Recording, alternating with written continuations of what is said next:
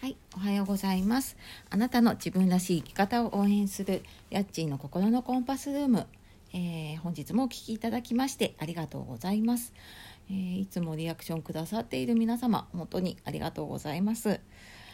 えーこのチャンネルでは日々仕事や子育て介護など頑張っている皆様の、えーちょっと心のね休まる時間を、えー作っていただいけたらと思いましてお届けさせていただいております。えーまあ、毎日更新はしているんですけれども、えー割とこうゆるく話していることも多いので、えー何かしながら、えちょっとあのながら時間ねお付き合いいただければと思います。はいというわけで、えー今日はですね20回目になります。で、えー、と今日は、そうですね、コミュニケーションには相手に伝わる言葉を使おうということでちょっとお話をしたいと思います。はい、でこのね相手に伝わる言葉を使おうってまあ言うのは簡単なんですけれども、えー私も最近こうこのラジオっていうね音声を通してお話をさせていただいていたりあとは、まあ、ツイッターとかブログとか、まあ、そういった媒体を使って発信をしているんですけれどもでその中で、まあ、普段の会話だと何気なく流れちゃうことなんですけれどもこうして形として残るようなものの時ってやっぱりちょっと言葉の使い方だったりとかあのこの言葉が相手にどういうふうに伝わるのかなっていうのをえ結構考える機会が増えています。でまあ、まあそれもあってねちょっとあのやっぱりコミュニケーションってそういうのが基本なのかななんて思ってね今日お話をしております。であの普段のねちょっと私の生活の中というか皆さんも共通するところがあるかと思うんですけれどもあの、まあ、私家でもよく使うですがこう「ちょっと待って」っていう言葉ね、あの子供になんかこれこれ見てとかこれやってって言われても、まあ、ちょっと待ってってって言ったり、まあ、仕事でね他の人に何か聞かれた時にも「あちょっと待ってね」とか「あ後でね」とかって言ったりすること多くないですか、まあ、私もね結構多いんですけれどもでこれあの私もちょっとセミナー受けた時に「ちょっとって皆さん何分ぐらいのことですか?」っていう話を聞いてで、まあ、その時には、まあ、1分3分5分10分って、まあ、それぞれこう皆さんね、えー、と手を挙げていったんですけれども、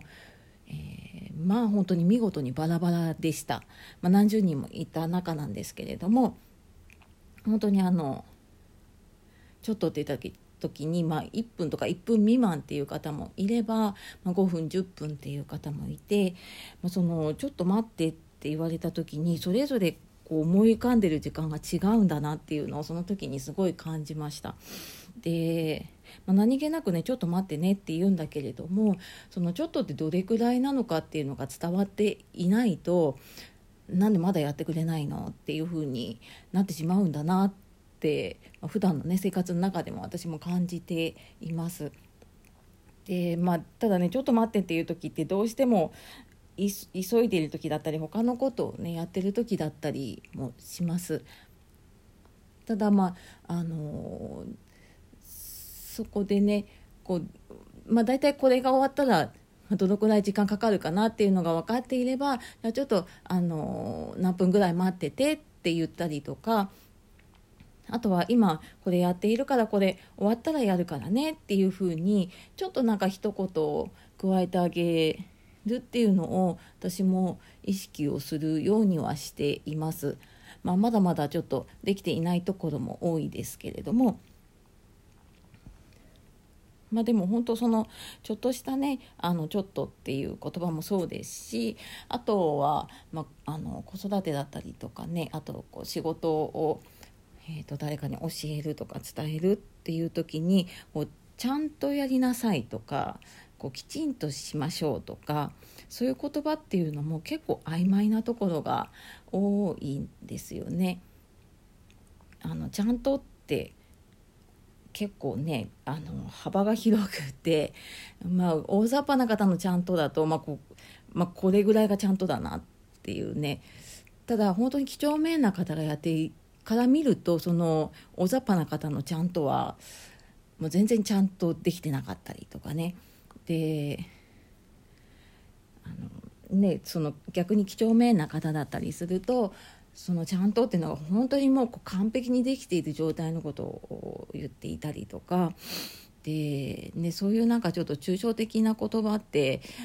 人によって違ってそこで結構コミュニケーションのズレっていうのがね出てくるんじゃないかなって感じます。でじゃあこれをねどうしたらいいかっていうと、まあ、さっきのその「ちょっと待って」の時もそうなんですけれどもあのこの仕事やっといてねって言った時に、えー、どこまでこうあこの仕事ちゃんとやっといてねって言ったりとかねあの、まあ、ちゃんちゃんとここ片付けといてねとかっていう時に、まあ、どこまでがちゃんとなのかうん、まあ、例えばこうそんな片付けだと分かりやすいかな。あの床にゴミが落ちてたら拾っといてねとかその出したものは、えー、と元に戻しといてねとか子供に対してだったらそういう、えーと、動作具体的な動作っていうのをねつけてあげるとすごく分かりやすかったり、まあ、仕事に関してもじゃあのこの資料ちゃんと作っといてねって言った時に資料をまあどこまで作っておくのかっていうのもありますよね。そのまあ、大体だ大体もあれですね あの、まあ、ある程度こう仕上げておいてえーと、渡せばいいのかもしくはもうあの資料を例えばこう会議だったりとかも使える状態まで仕上げておくのかそれによってもね違うとは思うんですよね。なのでそのどこまでこうあの仕上げておけばいいのかとか、まあ、そういうのをね、えーと相手の目線と合わせるっていうのかな、まあ、そういうふうにやっていくとあのちょっとコミュニケーションずれっていうのがね少なくなっていくのかななんていうふうに思います。でこのコミュニケーションのずれってうんまあ、積み重なっていくとやっぱり相手との信頼関係ね、よく心理学だとラポールって言ったりしますけどその相手との信頼関係にもねつながってきてやっぱりそういうズレが重なっていくとまあ、なんとなくちょっともう信頼関係が崩れてきてしまったりとかうんまたなんかこういうななんとなくこうこの人と話すのが嫌だなって感じる時ってやっぱりどこかでうんずれていることって結構あるんじゃないでしょうかね。まあ、そんなことも感じたりもします。うんなので、まあ、コミュニケーションまあ、特にこのね曖昧な言葉って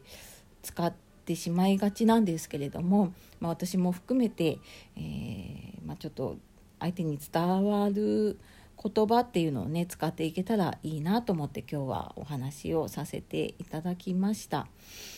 はいで私もちょっとこう日々こう話しながらうーん、まあ、ちょっと後であの聞いたりとかするとやっぱりなんか自分だからわかるけどきっと相手には分かりにくいのかなって思うことがあったりとか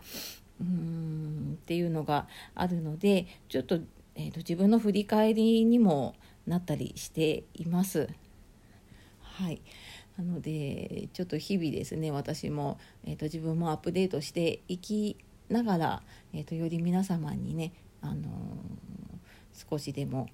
まあ、役に立つっていうとねおこがましいので、えー、まあ、ちょちょっとでもこうね心が軽くなるような、はいでまあ、少しこう生活の中でね少しお役に立てる豆知識ぐらいはねお伝えできたらいいななんて思っております。はい、今日も最後までお付き合いいただきましてありがとうございました。それでは素敵な一日をお過ごしください。やっちの心のコンパスルームでした。ありがとうございます。